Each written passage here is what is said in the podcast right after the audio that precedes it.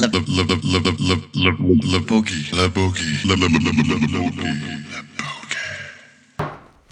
Welcome to another episode of the Le Boogie podcast. This time I sit down with the Frenchman, Pierre Louis Costes, for a chat finally. We tried a few times to get this interview done. He kept on avoiding me, said he was busy making movies and trying to win more world titles. But the COVID 19 crisis allowed us to sit down for a Skype chat. And now here it is, all for you. La la boogie. La boogie. Punch, punch, punch la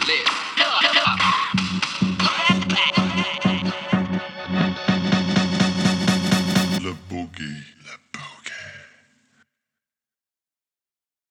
All right, well, let's just get on with it, eh? Yeah, Joshua, finally. Well, it's a pleasure to have you on the Le Boogie podcast, finally, Pierre. Yeah, same. Unfortunately, we're doing it in the context of um, the the COVID nineteen pandemic. Um, how are things in Portugal, where you are now? What's the vibe? What's the situation? yes, so so to be honest, Portugal um, somehow managed really well the situation compared to other countries in Europe. There, there Ah. are a few fa- factors explaining why, but um, basically, um, well, to be hon- anyway, it still means that we're locked down. Um, but the Uh-huh. situation is not as bad as uh, Spain or France or Italy. I mean, especially the medical uh, care system. You know, the Mm. hospital are not full. Um, so yeah, I mean, we're not allowed to surf. We're not allowed to surf Mm. uh, yet. But uh, yeah, it's been it's been pretty, pretty it's been pretty challenging, to be honest. Hmm. How long has it been without surfing now for you? Um, I think um, since it maybe the 19th of March, I think that was the last time I surfed. I think I remember That's because that over a month now. yeah that day is actually um, cancel like the access to the beach. Yeah, right. And um, have there been swells that have come through sit during this period now, which which you've just had to watch and Yeah, it's pretty it's pretty crazy because I actually um, I'm not watching the forecast anymore.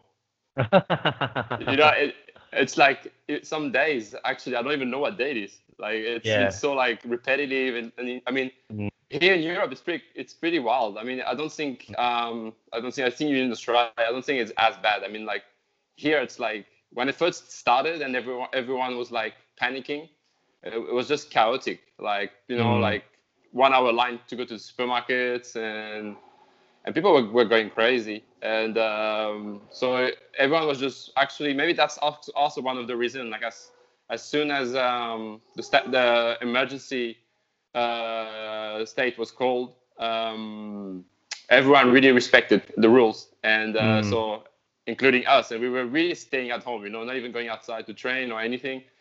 Mm. so um, so yeah it's been it's been pretty wild. But yeah i haven't i haven't been really thinking about surfing to be honest do you think um, you know like that kind of disconnection from looking at the forecast and kind of being engaged with what could happen? Yes. You think that's made it easier to cope with the the lack of surfing, or were you kind of just happy to have a break? Yeah, I mean that's just um, just mixed mixed feelings about about all of it. One one side of me is obviously like really, I was just really upset with the whole situation, and Mm. you know it's definitely changing our lives, and uh, and I mean it's yeah it's challenging, you know, especially for people like us that are just so used to, you know, to go outside and travel and be in the water. It's it's hard. Like all of a sudden, it just take you away, uh, Mm. kind of your your free, your freedom, you know, and. Mm. I don't know. It's something. It's hard to conceive. It's something that I never thought I'd be living. You know, one day. Mm. And um, one other side of me, uh, the one the, the positive side, is kind of really happy to be at home and actually take a real like a real break. You know, like Mm.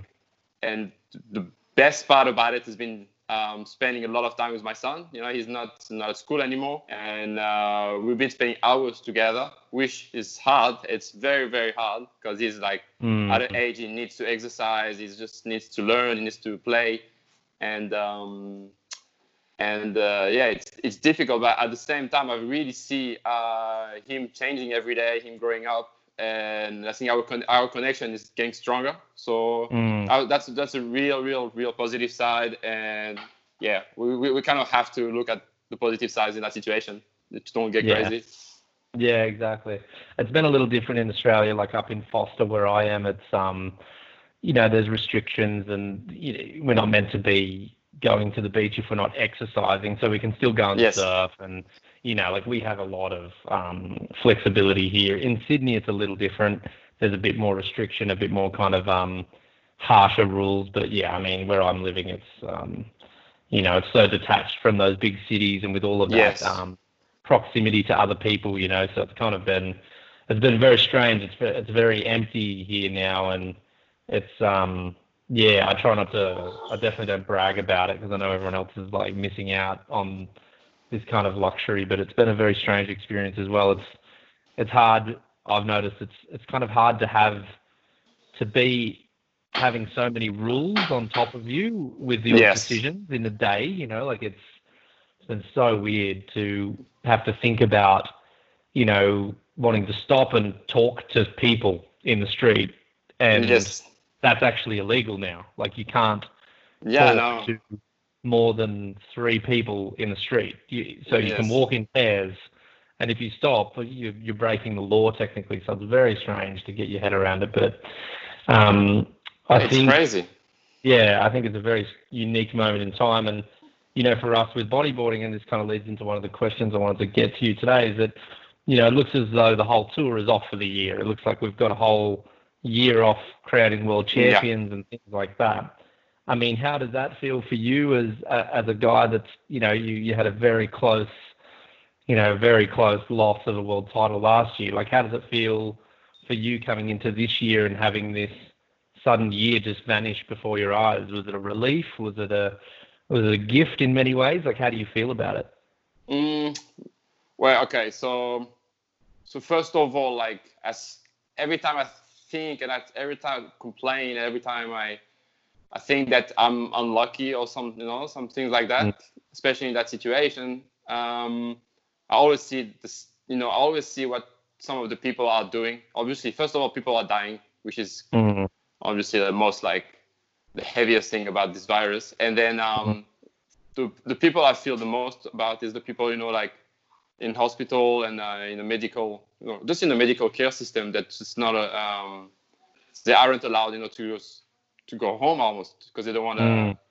because they don't want to um, spread the disease with their families. And i Mm. have that luxury. I have the luxury to be able to be with my son every day to kiss him mm, to hug him to play with him. And some people don't. Mm, and that and that's kind of the most important thing in life. And then and then and then goes and then goes the the the, the, um, the other problem is the eco- uh, economy right? Mm, and that's going to be the biggest hit for all of Mm. us uh, bodyboarders and everyone everyone Mm. you know and um and not missing a year or missing a year on tour obviously is going to have an impact financially mm, and um, and I, and it's hard to know when the situation is going to get better. mm, And as far as it goes, as how I feel about it, I think right now I was kind of upset maybe in the beginning, like I said, because I didn't realize how, how um, crazy the situation was, mm, propo- disproportion uh, it will go to, and um, now it's kind of a, it's kind of a, uh, like I said, we need to be positive, and now I see as a almost a, I don't want to say gift because you know people people Yeah. are suffering with this. So no, I don't Mm, want to use the word gift, but maybe an opportunity to spend more time at home to really think and see what really matters and yeah, try to spend quality time with the people that you know people I love and um and you know I mean maybe, I don't know this we have to see the positive side and this year off maybe is an opportunity to actually work on something stronger next year because it was kind Mm. of a real transition right now. I don't think everything Mm. was ready, you know, and No. now we have a lot of time ahead to actually make something real and concrete for Mm. next year.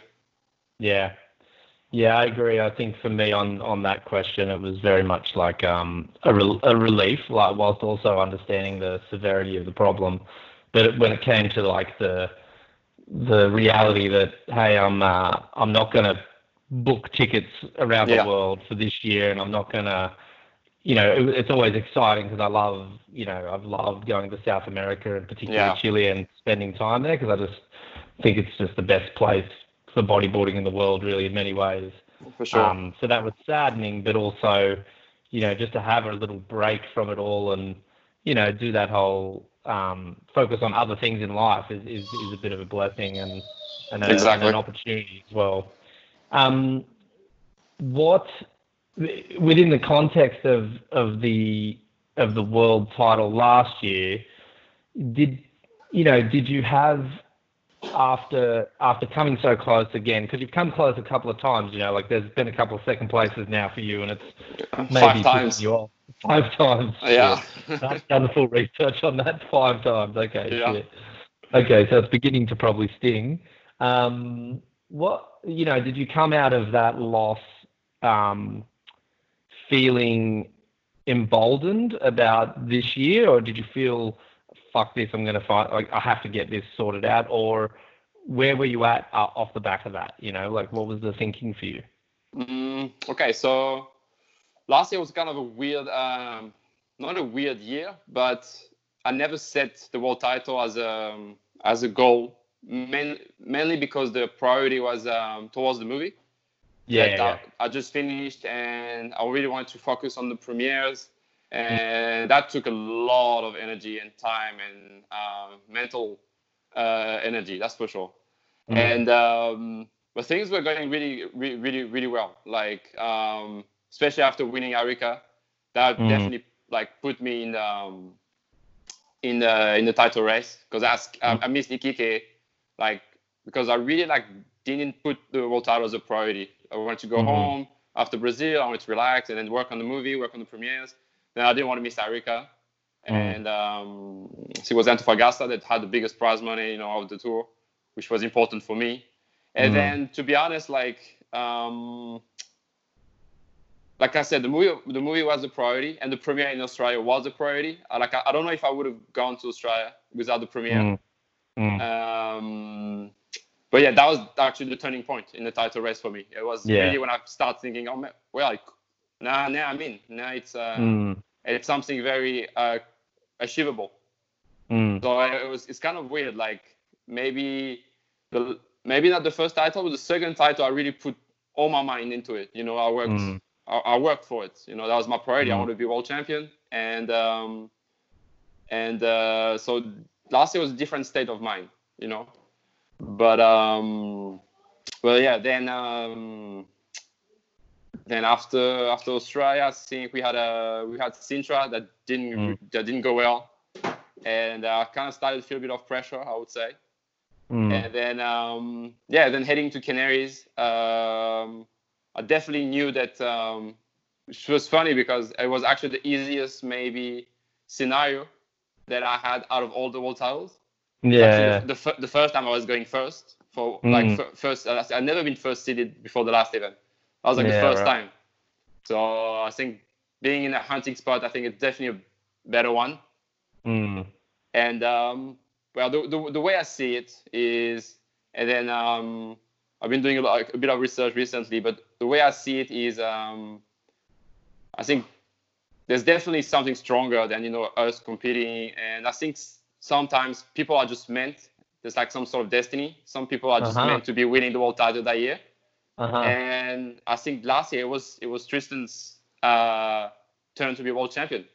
All, Mm. all, all, all the things that happened on the last day, you know, Mm. just made me think there's definitely something stronger than just us, you know. you know, everything was just going his way. Meanwhile, everything was going against me. yeah. And then if you compare to some um, other world titles, many times this kind of uh, thing happened. I'll I'll say um, I was thinking about um, like like me for example in 2011 I was definitely not the favorite to win the world title, and Mm. I was going against you know Hardy, Tamega, and Jeff for the world title, hmm and Jeff and they all lost early, which is pretty Yeah. crazy to think about Yeah, yeah. how good they are and how good they perform at fronton. And then Mm. I had and I had to go still until the I think the semi-final, and everything was going my way. Everything it's like Mm. almost like know, like I said, almost like it's written. Things are things are going Mm. your way. You almost you go in the water, you feel that you're gonna make your heat. I just Mm. and, and it didn't really happen last year, you know. Um, it- I always felt that weird, like sort of a pressure and a lot of talk, you know, a lot of talk, a lot of um, a lot of brainwash from people, you know, that I was gonna win for sure, and I, I was the one always uh, kind of telling people to like don't forget about Sammy and Tristan, Mm, yeah, and because I know I, I know what it is to be a competitor. I know that many uh, crazy things happen in sports, and Mm. those guys are definitely talented enough to be doing something extraordinary. And Mm. uh, yeah, that's I feel that's what uh, Tristan did. Like he, it was definitely um, deserved. You know what I mean? Like Mm. no one would argue uh, about this world title because he won it um, by winning the last event. Like Mm. so, so you don't. You, what, what, what, what, I mean is when someone beats you uh, in a very, I'll, I'll say a, fair way because everything came down to the last event. Even though Mm. like the things, the, the, the, things, the thing about bodyboarding is the problem is every year is different. The format, the heat draw, and that's something Yeah, very yeah, yeah. annoying. To be honest, that's the most annoying part for me is because Mm. you just don't know, you, you just can't get used to something, and then you always think that, damn, if if I had those results the year before, I would have been world champion for sure. Yeah. That's yeah, the yeah, thing yeah. that sometimes got in my mind that I have to kind of forget because every year is different in our sport. That's just the reality Mm. of it. Yeah. And then I was like, ourselves. well, why, why can't why can't I count my fifth place in Brazil? Why do I have to count um, a lower result in Sintra? It's, what- it's what I, Mm. things like this goes through your head, and then um, and then so yeah, just to con- to conclude this conversation. Um, after that, um, there was definitely disappointment. I would Mm. say because because I went from a very like high, um, I would say high point where um, where I definitely could have won the world title and I didn't need much. Like I almost Mm. didn't need to go to Fronton. Yeah, and yeah. um, and then um, yeah, so there was there was a big disappointment. I'll say it's a big disappointment because um, because you go when, when when you when you're so close to something um, and you don't get it, it's it's hard. And then and then I just yeah, it's I wouldn't say that I completely forgot about it because every losses in my career, especially like like we mentioned, like I've been for five ti- five times in my, my career I've been I've been second, and Mm. um, and it's not like I was actually like reading um, an interview like an old interview now of um, of Tamega that actually came six times second, Yeah. and and he for him those those second places are very important. You know he he considered those second places like almost like a title. You know that's what he says. It's, it's like you came you come supposed to be the champ and and maybe no like no one remembers seconds unless uh, um, except the winner. Yeah. You know what I mean? The the win- the winner will always remember who came second. Yeah, so I beat Yeah. this guy, and it, it's it's it's kind of it's kind of important, you know. But um, yeah, definitely like if that was my only shot at the world title and I kind of lost uh, that opportunity, that would, that would have been harder to swallow. But then, like I said, like Sure. I already achieved that goal like twice, and and then every year now is kind of a bonus. I'm kind of happy to just be competing. I, I'm having I- I'm having a different pleasure now competing. You know, like I, Mm. feel, I feel like I don't feel my career my career is behind me, but I feel like now it's more about I'm I'm in a different generation, and now it's more about you know like try to make the best out of maybe those those peak peak years of my life, and Mhm. um, but like to, this year I was about to it was like a different like mix of feeling. I was like maybe I'm I'm out, maybe I'm gonna t- take a year off, uh, and then so before the COVID. Yeah. before the COVID, I changed my priorities, and I was like, I'm, I wasn't gonna compete in all the comps, all the events, but I, I was gonna go for world title. Now because the the movie was uh, done, um, all I had to think about was competing in my Mm. career. You know, the free surfing part was just gonna be a bonus everywhere I go. I wasn't Yeah. gonna shoot something crazy anymore, and um, yeah, so I was like, I was gonna go to Chile, and I think I was gonna go to Canaries and Sintra. That was my that was my Yeah. that was my goal. That was my Yeah. calendar year.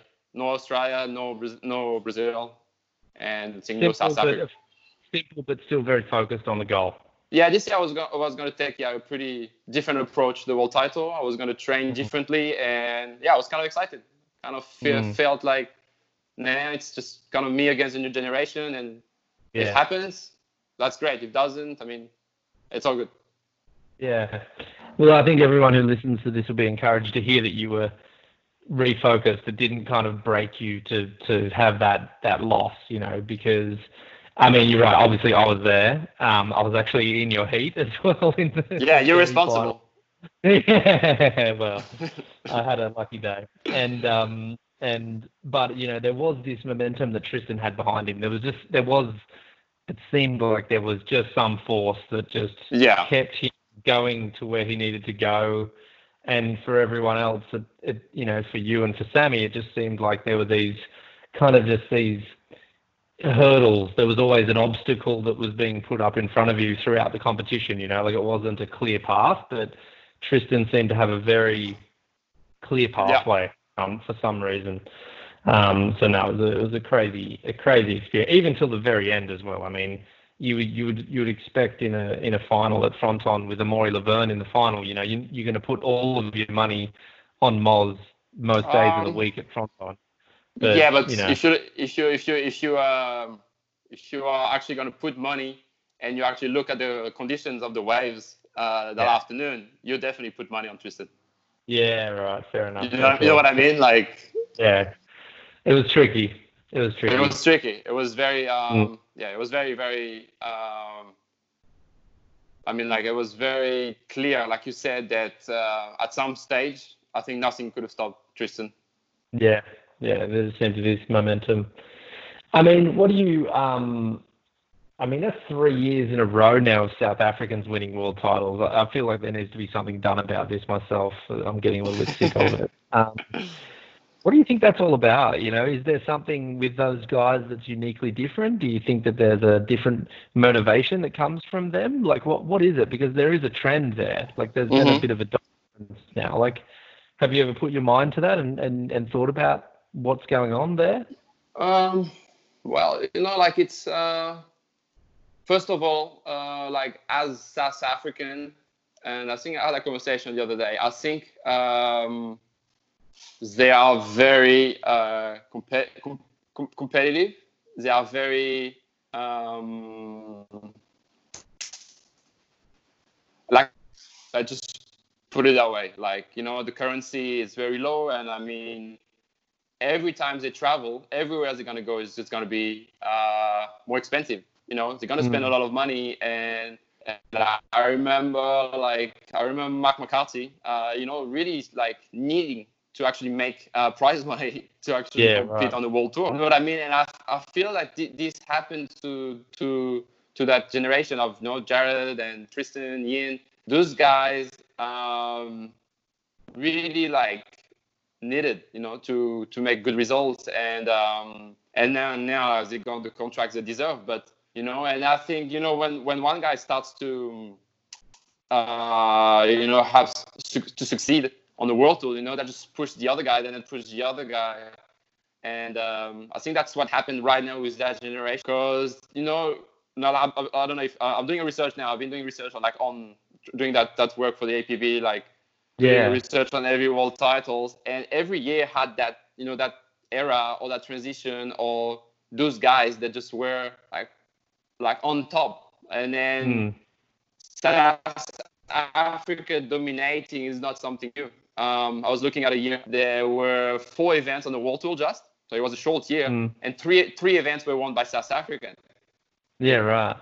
Two were won by Andre, and one and one event, and then you had Alistair Taylor that was there, you know, doing great results in small and big waves, and then and then after Andre, you know, it, it was more about Australia, you know, it was Damian Yeah. King, Ben Player, and then you had the Hardy and Mm. Mitch uh, generation. Um, so yeah, it's all about you know, and then, and then I, I can say that you know 2009, 10, maybe 10 and 11, Amaury and I were like kind of kind of put France on top of the map for like a Yeah, few yeah. years. So, but right now, I really think those, this trio in particular, uh, Ian, Jared, and Tristan, is one of the you know one of the um, strongest uh, uh, na- like na- na- nation competitor I've probably ever probably ever seen in my career. Um, Mm. and I think it's a mix between a very like a lot of talent, a lot of dedication, a lot of work, and you know a very mutual thing.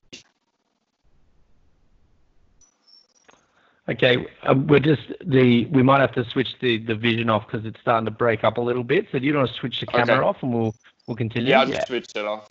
I'll switch it Yeah, off. I'll switch mine off too. Hopefully it continues to record. Yeah, It's- how do you sound now? Us, yeah. I put, I Yeah, you listen sound to good. you. Yeah, cool. All right, well, all right, well, I mean, look, I'm I'm really hoping, like, I mean, of course, it's really a lot of fun to compete against guys like Jared and Ian and and Tristan, and you know, they've they've they're super competitive. So you know, you're probably the same. Whenever you have a heat with them, you really you want to win it more because you know that they're the the guys Yeah. kind of driving things forward. Um, For sure. who who do you see um, as the next generation? You know, who who who do you expect to see dominating next year? Like who who who who? Yeah, what's your pick there for the 2021 tour? Hopefully, if we get it started again. Yeah. Um, well, um, I think one of the biggest surprise for me last year was um, Sammy Morretino. I have, I Yeah. have to be honest. Uh, I didn't see it coming.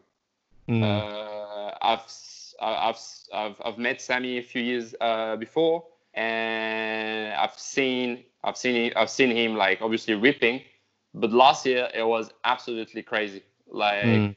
he actually went on another level, and um, he's just a freak. He kind of reminds me like like a Sean Virtue mixed with Yeah. Jeff Hubbard, like, and he's and, and, and he, he he's like he's got like kind of nothing to lose attitude. Like he's Mm. just gonna go for it, and I mean he doesn't he doesn't really care what other people think. He's just gonna you know he's a very dangerous competitor. I really feel Mm. like he's a tough competitor, and um, obviously then you have the golden the golden boys, uh, Tanner McDaniel and and Tristan Roberts that I believe is the um, you know is the the rivalry of of this generation. You know mm, the same way that we had, um, let's say, um, Mike versus uh, Tamega or Tamega versus Ben Holland. Like now we have those um, those two. I honestly like some of the most talented rider um, no, I came across in my career. Um, I really see two like type of, of, of person too. I really think I see more um of a of a worker on Tristan's side, someone that Mm. has that talent, but just you know works maybe a little, a little, a little bit more. And I just see Tanner that just is just been is probably like you know I'll, I'll say I think Tanner is the best bodyboarder in the world right now because it's just you know he, he knows how to do everything. He has skills in every every type of wave. Is you can really see like that Max Stewart approach and mm, mixed with you know um, Australians and and I think you know those two are just gonna be like the the guys that you just don't want to just don't want to have in your hit. You know, it's just mm, because they're just like know they're, not gonna go uh, easy. You know, Tanner and Tristan every time they, there is a a reverse section, they're gonna they're gonna go for it, which is a yeah. which is a transition to be honest. Like now they're just gonna they, I think they, they push the level to another another stage, and um, so yeah, you have those three young guys that I'd say are gonna be the ones fighting for world title. Uh, But Mm. then I, I really think um, I really think if George puts his mind into it, like yeah. And works um and works for it, I really think George can be the the next uh, Australian world champion for sure. Like he, he Yeah, I has believe that. all he needs to be a world champion.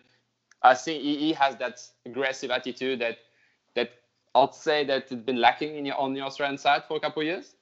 If you know what I mean, like I think Mm-hmm. Yeah, yeah, since since maybe Ben, I think he kind of reminds me of Ben in some of the attitude that he has, and um, I think that's great. That's great for the sport, and I really think he can be the one leading the uh, Australian generation. Him and you know his uh, his friends um, Davis and Louis. I really think they can be like you know doing something great for the sport. But I really like you know I really see see George as one uh, as like one top top rider for sure. Yeah, yeah. I think he's got the full bag of tricks as well, and Yeah, I think yeah, when he when he has that competitive head on, he he, he is in a very dangerous um, state of performance. Yeah, he hasn't that. done many mistakes like last year. If you Yeah. look at his he just he just ended up being in very complicated heat. Like he he Mm. was against Sammy in in Antofagasta, I think, and then Yeah. uh, he was against Amaury in Arica. Like he's just been things things been difficult for him, you know. Yeah. And uh, but he always put on a great performance, you know. So he lost with a great performance, and once once things go his way, you know, he's Yeah. gonna be there for he's gonna be there for world title Yeah. if he wants to.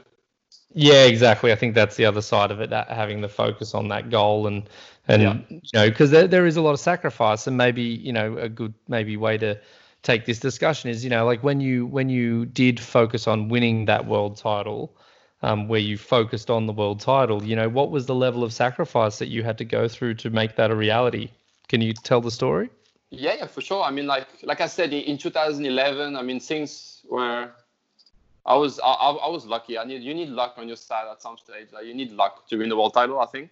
And um, like in 2011, I was not thinking about the world title like at all. Like like uh, Jeff had such a big lead, and I was just like kind of you know it was such a great tour. uh, Like in 2011, so you were going to do six six destinations like Mexico. yeah Puerto Rico. You knew Fronton was coming. Like it was just exciting, you know. Mhm. And all and uh, bef- uh, with three events remaining, like I had to like like Jeff had to lose uh, like early every event, and I had to make at least like two semifinal and a win to be like be, to be winning a world title. And it's Mhm. not something that I was thinking at in the, at the moment. You know, I wasn't going to that event and think, oh, now I need to make the semifinal, or now I need to win. I was just going event by event, and then there was a huge relief after winning that first world title. And then 2012, I had one of one of the best year I had on tour, Mm. but I, di- I didn't win the title. And then then I was kind of relaxed, uh, maybe too much. And then when I got second in 2014 to Amaury, the anger came back to win the Mm. world title. And 2015 even more because I got second again to Jared Mm. when all I had to do was win a hit. Mm. And those two years were very hard because those two years are also years of sacrifices because I, I, I put I put a lot of uh, energy into it. I just I didn't. I mean, I didn't get the ultimate uh, achievement.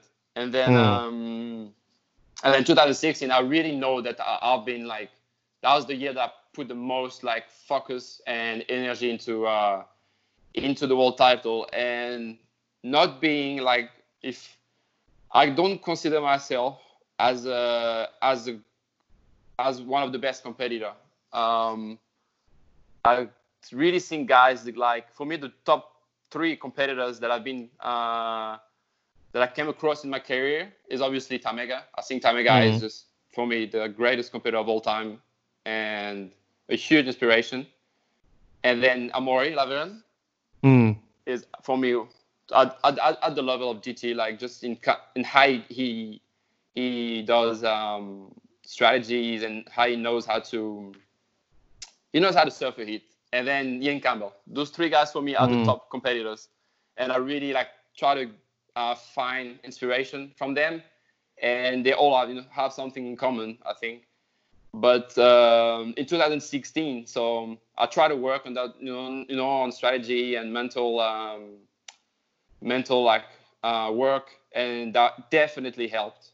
But what I really tried to push was my skills.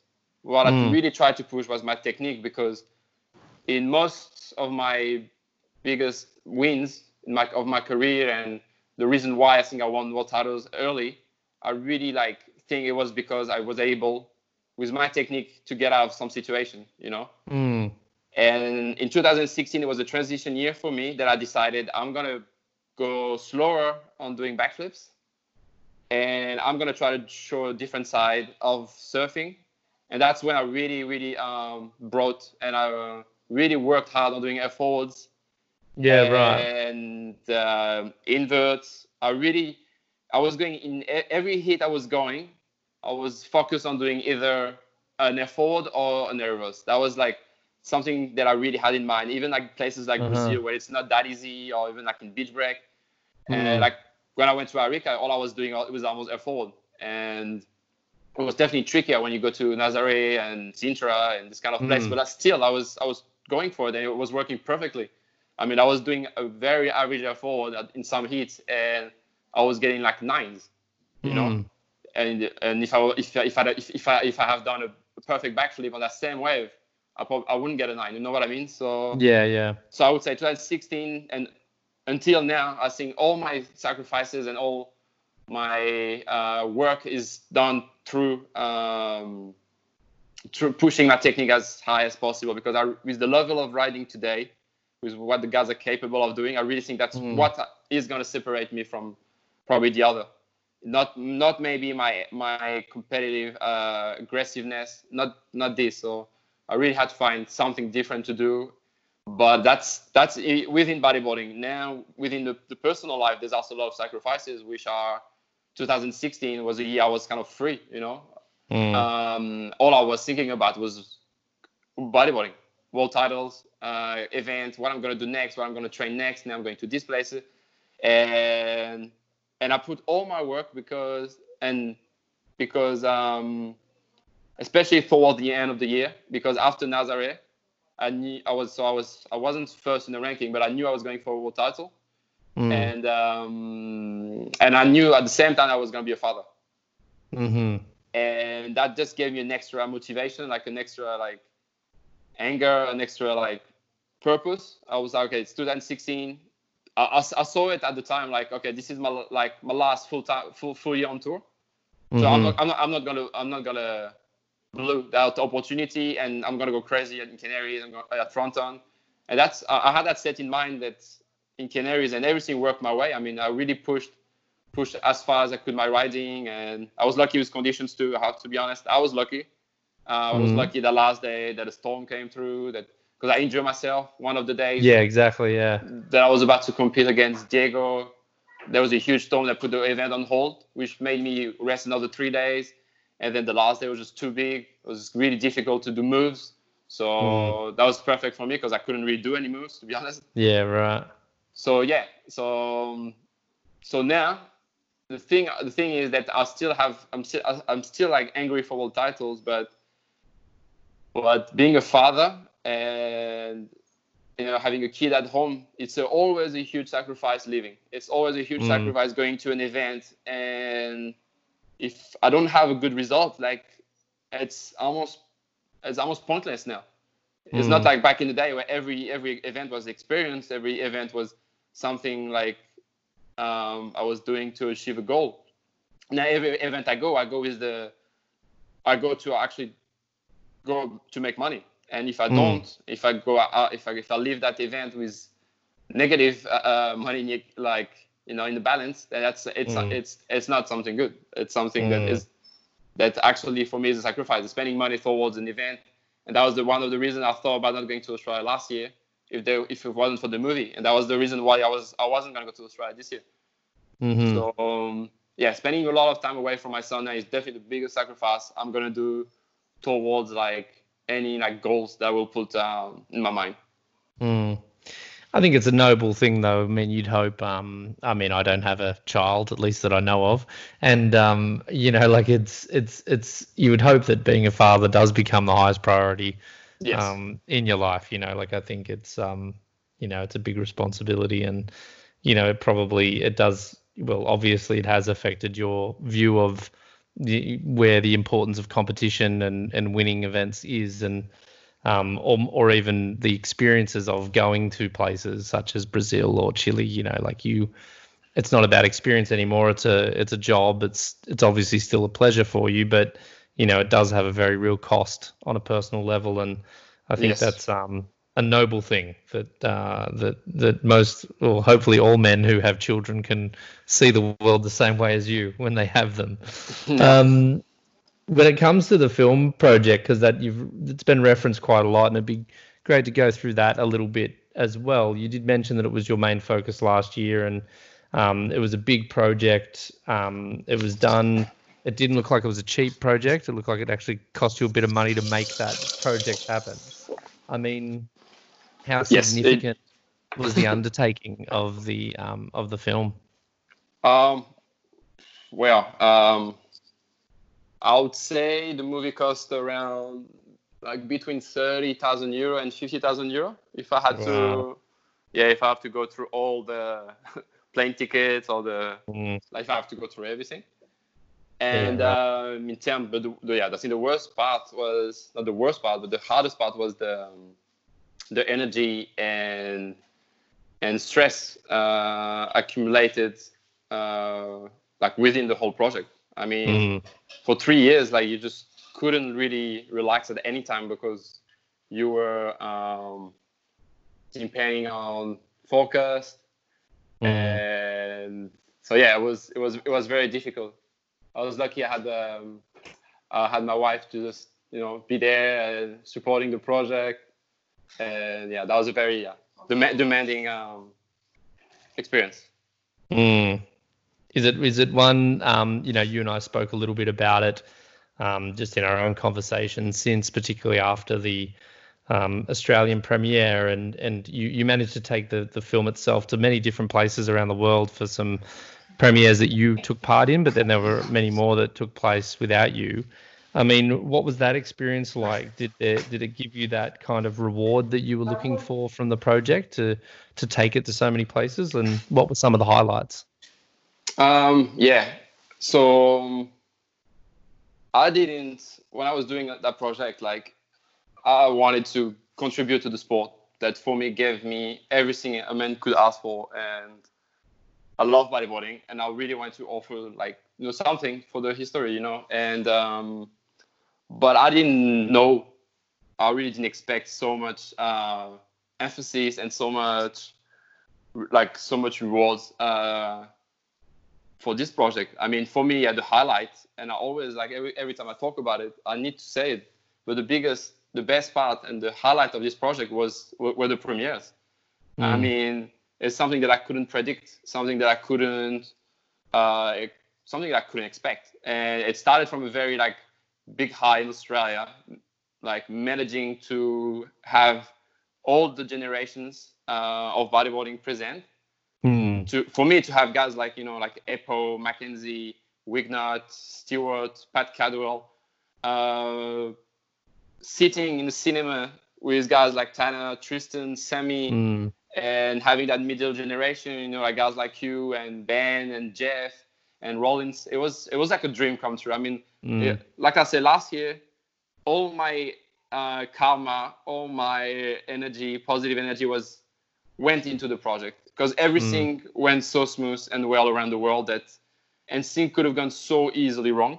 Mm. I mean, people don't imagine how things can get wrong, like like the the file just disappear or yeah. the pro, the, pro, the project just or you don't even expect if you don't you don't expect, like Australia was difficult because it was very Mm. expensive to rent that that cinema and we were depending on sales and we didn't know if people will respond really well because it was Mhm. something new no one no one kind of done it before you know selling tickets online for a movie so it was everything was just so challenging and a huge like stress huge amount of stress like like going to Australia like competing at, in the event was second priority like by far you know and Mm.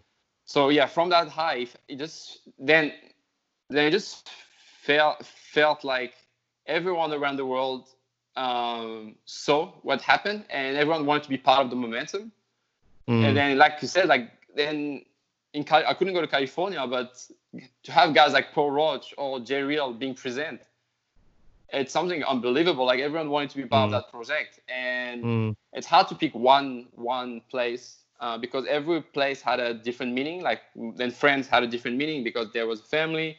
Then Portugal as well, and Portugal was by by the way the biggest audience we Mm. had with you know more than 800 people in the same cinema That's crazy. to watch a bodyboarding movie, which was unbelievable for me. It was something that's it's something I won't be able to repeat, you know Mm. and and one of the biggest more best surprise i would say unexpected was italia what uh, what the guys did in italia being able to rent that fortress and create a like a big party like a big event you know with more than same with the same same um, same um, process selling tickets online and they were able before i was even heading to to italia to sell like to sell, to sell out with 350 people and i Mm. was like what like did i miss something like Mm. you know what, what what's happening in italia and Yeah, then, uh, exactly. yeah that was a beautiful experience people treat, treated me so well there It was a beautiful country. The, the people there are just so genuine and so like they're great. Like honestly, Italy was one, one, one of the biggest highlights for sure, just because of Mm. the surprise effect and how how nice and how incredible um, the event went. Like it's hard to Mm. pick one one event, like I said, but but yeah, like it was it was amazing being able to go to the to go to all those all those destinations. Like also finishing like in South Africa, to was somewhere that I'd never been, and it was like yeah, it was like a dream come true going there and being being able to share moments with all the um, all the older generation of bodyboarder, all, all the communities around the world of bodyboarders. You know, I couldn't put myself everywhere. I couldn't fly everywhere because we had the Mm. limit limited time to release the movie. But uh, every, when I went to Puerto Rico, when I went to um, when I went to um, like South Africa, it was unbelievable, unbelievable to actually being able to be there, do a speech and share. And I really think bodyboarders could really were um, wanted to be part of this momentum, like I said, and in, it was easy for them to in, in, in identify themselves to this kind of project. Because, Mm. like for example, like when you see when when John John released his movie View from the Moon, Mm. all, all he did was seven premiere uh, simultaneously. Yeah. You know what I mean? That's all. That's all he did. And he did one Yeah. premiere in Hawaii, and he just attended that one, you know, at home. And I think uh, it, it doesn't work for. I don't think it works that great for bodyboarding. I think the best part about being a bodyboarder is how humble all, all of us are, and we like we want to sh- we want to we want to meet people. We want to we want to Yeah. share our experience with people. We want to we want to be able to hang out with those people, you know. And I really think that's that was one of the most beautiful part of of this project, and that that made me open my eyes about how strong the community is and how how how ready they are to support our sport. It's it's it was beautiful to see so many people attended the premiere to be part of this project, and yeah, really think it just it was a huge um, positive impact for bodyboarding and yeah, I'm really like ha- happy with how everything went, and like I say, I was gonna I'm very nostalgic already to talk about it, and I just hope someone in the future goes with a project again like this and uh, able to just join communities around the world because people love it. People are just waiting for it. That's the truth. People were waiting for it.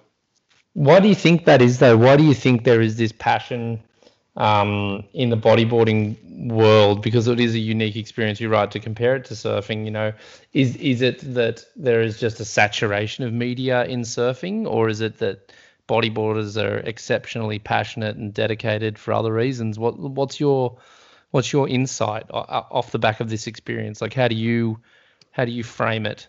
Well, I think you know surfing is um, became very ma- like mainstream, and people now some of the top guys are just superstars now. Mm. No, like nothing. I, I, I'm not. I'm not judging anyone. I'm just saying like for them to go to an event in Europe for a movie premiere is not something they would even like maybe consider. You know. Yeah. But for me, the whole the, that was the whole point. That was actually to, to meet people, and um, I Mm. think Mike's explained it really well in the movie. Actually, I really like his word and input, saying like if you're a bodyboarder, you you mostly into it for the right reasons, you know. Mm. And so eh, eh, all of us bodyboarders, if we are if we are actually if we are bodyboarding, I mean that that just show like kind of who we are, who, who we are, because we Mm. all know all together that we never. I don't think we're ever gonna be rich, you know, or or I don't know if how, how mainstream we're gonna be in the future. I, I, I don't know the future, but you know, it's gonna be difficult. We have a very hard path away uh, in front of us, Mm. and I just think yeah, bodyboarders just very very humble and and very passionate for the right reason. You know, they're doing it because they love it, because they want to wake up in the morning early before work. They want to go Mm. uh, feel that salty water, surfing wave, laying down on the board, feeling very connected to the ocean. They don't want to necessarily push the, the technique. They want to they want to be they just want to ride a, a bodyboard because it's fun and because it's functional. And um, yeah, I think that's I think I'm very proud really of of the bodyboard community because I really think we're lucky. You know, like there's so many sports, there's so many communities around the world and I feel that, and like doing this research, research now, I think people were complaining from the beginning. People from 82 since yeah, man, it's crazy. Like, since 1982, people were complaining uh, this is not the right way to do it, or we don't make enough money. We should make more money. Um, yeah. So there's there's that's just gonna be part of of of us, and I think maybe of every community, like every sport, people are going to complain, and because of criti- criticism and because of complaint, uh, that that that usually push things forward. But no no one is happy. No, like not everyone is happy.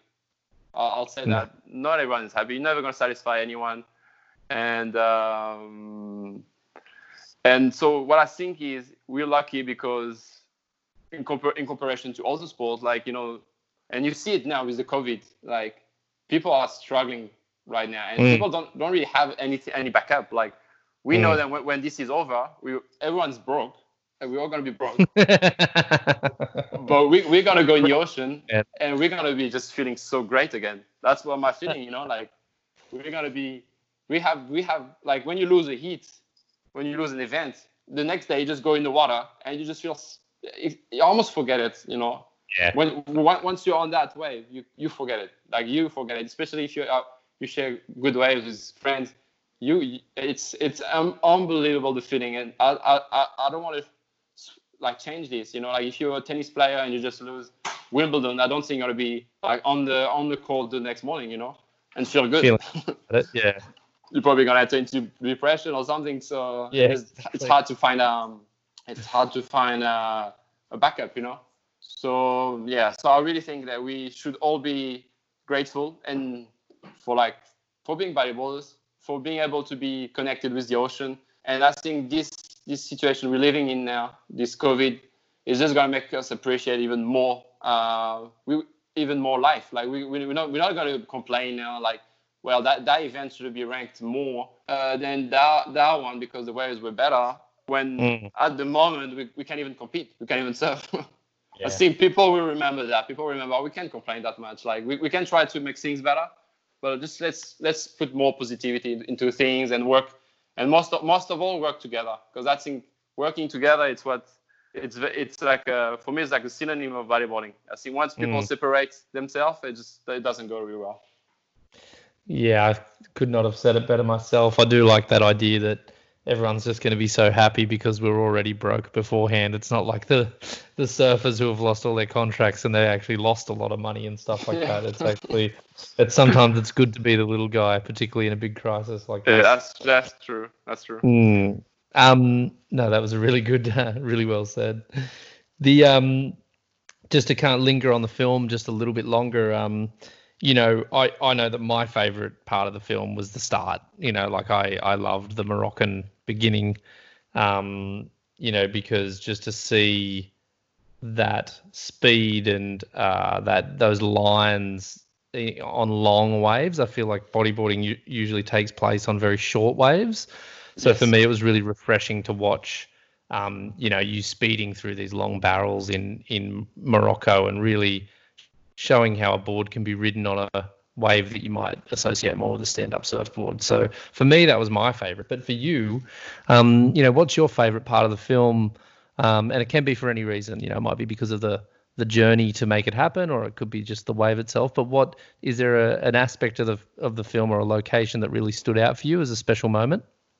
Um, yeah, so um, yeah, so it's not. I think out of all the section, from all the all the opinions um, I had from people, I think Morocco was the favorite section of everyone. Oh, really? Uh, yeah, Okay, yeah, yeah, cool. from e- everyone because and That's interesting. especially you know like like you know when um when when someone like Mitch Rawlins tells you yeah he, he loved that section and someone that is for me you know he's been a he's been the best filmmaker you know of the of maybe of the bodyboarding history he made so many uh, quality movies and um, yeah for for him to know talk highly about the movie especially about that section made me feel um, very happy because when we, wrote, we we really wanted to make a complete movie, you know, like we really it's hard to satisfy everyone, but we really tried.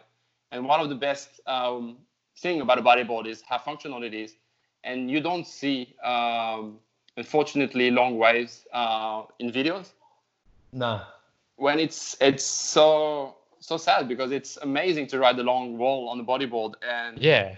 and we really wanted to to yeah to shoot that section in Morocco. We really thought that was the perfect way to actually open the movie like a, a point break, a different wave, a new location, and um, yeah, that was like the, that, that that ended up being like because people you know told me that that was their favorite section. It really made me yeah that was that was actually a really really nice section, and um, yeah, I mean like having a, I really think we should have a point, break on tour like. Oh yeah. I would love to have Jeffreys Bay on tour. To be honest, I would love to have Mm, yeah, yeah. this wave on tour. But um, but I think um, like all the um, all the all the section were uh, unique and different for, for for various reasons. But I really think how lucky I was in Australia and Yep. how how great everything went for this for the movie. I think yeah, Australia was definitely the best uh, travel I did for the movie. It was just a Mm. I always wanted to go to South Oz, and I took the opportunity to to make that movie to go there, and and Nick Gornall accepted to be part of the movie, and that was kind of a dream um, project for me to be able to surf with one of my favorite rider and push our skills, you know, in Australia was something Yeah. that I had in mind, you know, written as in the project, but to actually see it unfolding, it was something like unbelievable to actually see Yeah. it happening. And you know, like Josh, Josh Allen was there, James Kate was there, so it was a really like great group, and yeah, everything went so so so so well. Was it really competitive in the water with Nick? Did you find that you were competing against each other? It looked like that in the film. Looked like it was a very competitive um, free-surfing environment. Or what, how would you characterize it? Uh, yes, honestly, um, honestly, yes, yes. I think we were uh, competing uh, against each other, but for for different um, for like different reason. Like obviously, we were not in a heat. We didn't have 25 minutes to express ourselves, and most of the Yeah. time, and nothing in the history, uh, many talented people uh, just couldn't um identify themselves with the format. Um, Yeah. And usually they're the most talented bo- bodyboarders ever, like guys like John Bruce, James, Jake Stone. And I don't think the format of competition was really helping. But obviously we were like shooting together and we were trying to just get the best footage possible. And you know, Nick was very uh, humble about the project and to be part of it. And uh, really, you know, I'm really thankful to him because he made a huge impact on the movie. And um, there was definitely some competition in the water. There was definitely, but it was very different from actual competition. It was like all I wanted was him to go as you know as crazy as he, as he could because everything was uh, was going to be documented and it's going to be part of a project that I hope will you know eh, um, inspire people. So um, so yeah, to be honest, there was competition, but a very different one from the like a, a- like a world tour event. A very healthy, I would say, yeah, it was a very healthy rivalry in the water that with the only purpose was to push uh, as far as we could the technique of bodyboarding. Mm. Well, it definitely came through in the film. Um, I think you know, for me, I've I, I really enjoyed Nick Gornall's writing as well, and it's maybe he's one of those guys that maybe the the competition format didn't fit so well either when it came to um to the competitions his career with. But um, it was definitely It just does, it just him. doesn't Yeah, exactly. But it was good to see him in a competitive mindset for sure. Um, Yeah, he, he was he was riding on a on a crazy crazy level. Yeah, yeah, exactly. Well, I mean, I think we covered a lot of ground on our first podcast. There's going to be always more to do and, and more to speak about. But um, For sure. maybe maybe as a bit of a closing statement or whatnot. I mean, it is a it is a tricky time for many people around the world. Is there any kind of message you want to get out to everyone who might be kind of going through this crisis and you know need a little pick me up from the champ? yeah, yeah, for sure. I mean, like, you know, first of all, uh, thanks, thanks, Josh, for doing this, and I think um, your podcasts are very helping the sport. It's great to listen. Uh, great to listen all uh, your heroes, and uh, even me. Like, I love to listen, especially guys from the past. Like, it's just Mm. great. And um, well, right Thank you for now, yeah, no worries. And I do, I know now that it's not the, it's a definitely, de- definitely a big test for the humanity. Um, I mean, uh, it's one side it's good for the nature too to have a little break from all of this. All of this, Mm. and we kind of have to see. Yeah, we just need to to remain positive and see the positive sides about about it. Uh, going back for people that can't surf, when you're gonna go back to the water, it's gonna feel like the greatest thing ever, and um, and uh, it's gonna just gonna um, we're gonna have different perspective after that. I really think we're gonna be grateful for little, you know, for things that we, we just took for granted. I mean, like I miss so much, you know, going into a coffee and ask a coffee. I miss so much um, hugging, um, hugging someone or, or shake Yeah. the shake the hand of someone. yeah, Can you even shake the head of someone? They, Yeah, no, this crazy. this is a huge punishment. Like Mm, so so many things that are taken away from us mm, and um, yeah, like, just like yeah, take that time to think about how happy we were before, mm. and yeah, just when you when this is finished, let's just not um, start the life like it used to be. You know, like let's just start this new life with just different um, different yeah different perspective, different state of mind, and uh, yeah, I think this is I think this is a test. I really think the nature is just showing like, look, this is what I can do. Um, I can do Mm. worst.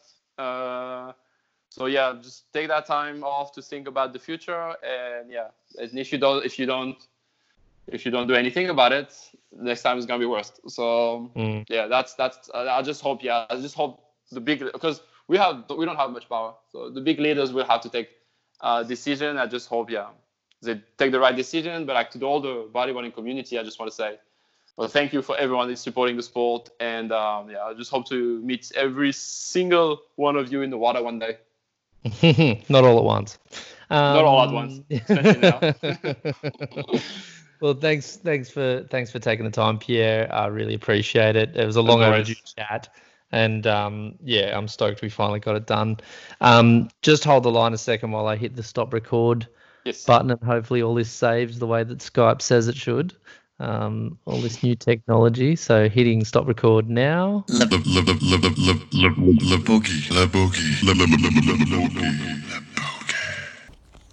Hope you enjoyed that episode of the podcast. I certainly did. Um, huge shout out to everyone dealing with the lockdowns wherever you are. I hope you're looking after yourselves. I hope you're finding ways to stay motivated and psyched.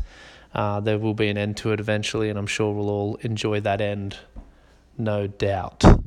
Um, a quick reminder there are six of the Le Boogie Science Collab bodyboards available. Six left, 42.5 inches, and ready for a few of you lucky folks to get on board and get down and boogie. Hope you enjoyed that episode. I did, and stay tuned for much more. Thanks. La la la la la la la la boogie, la boogie, la la la la Punch, punch, punch to live.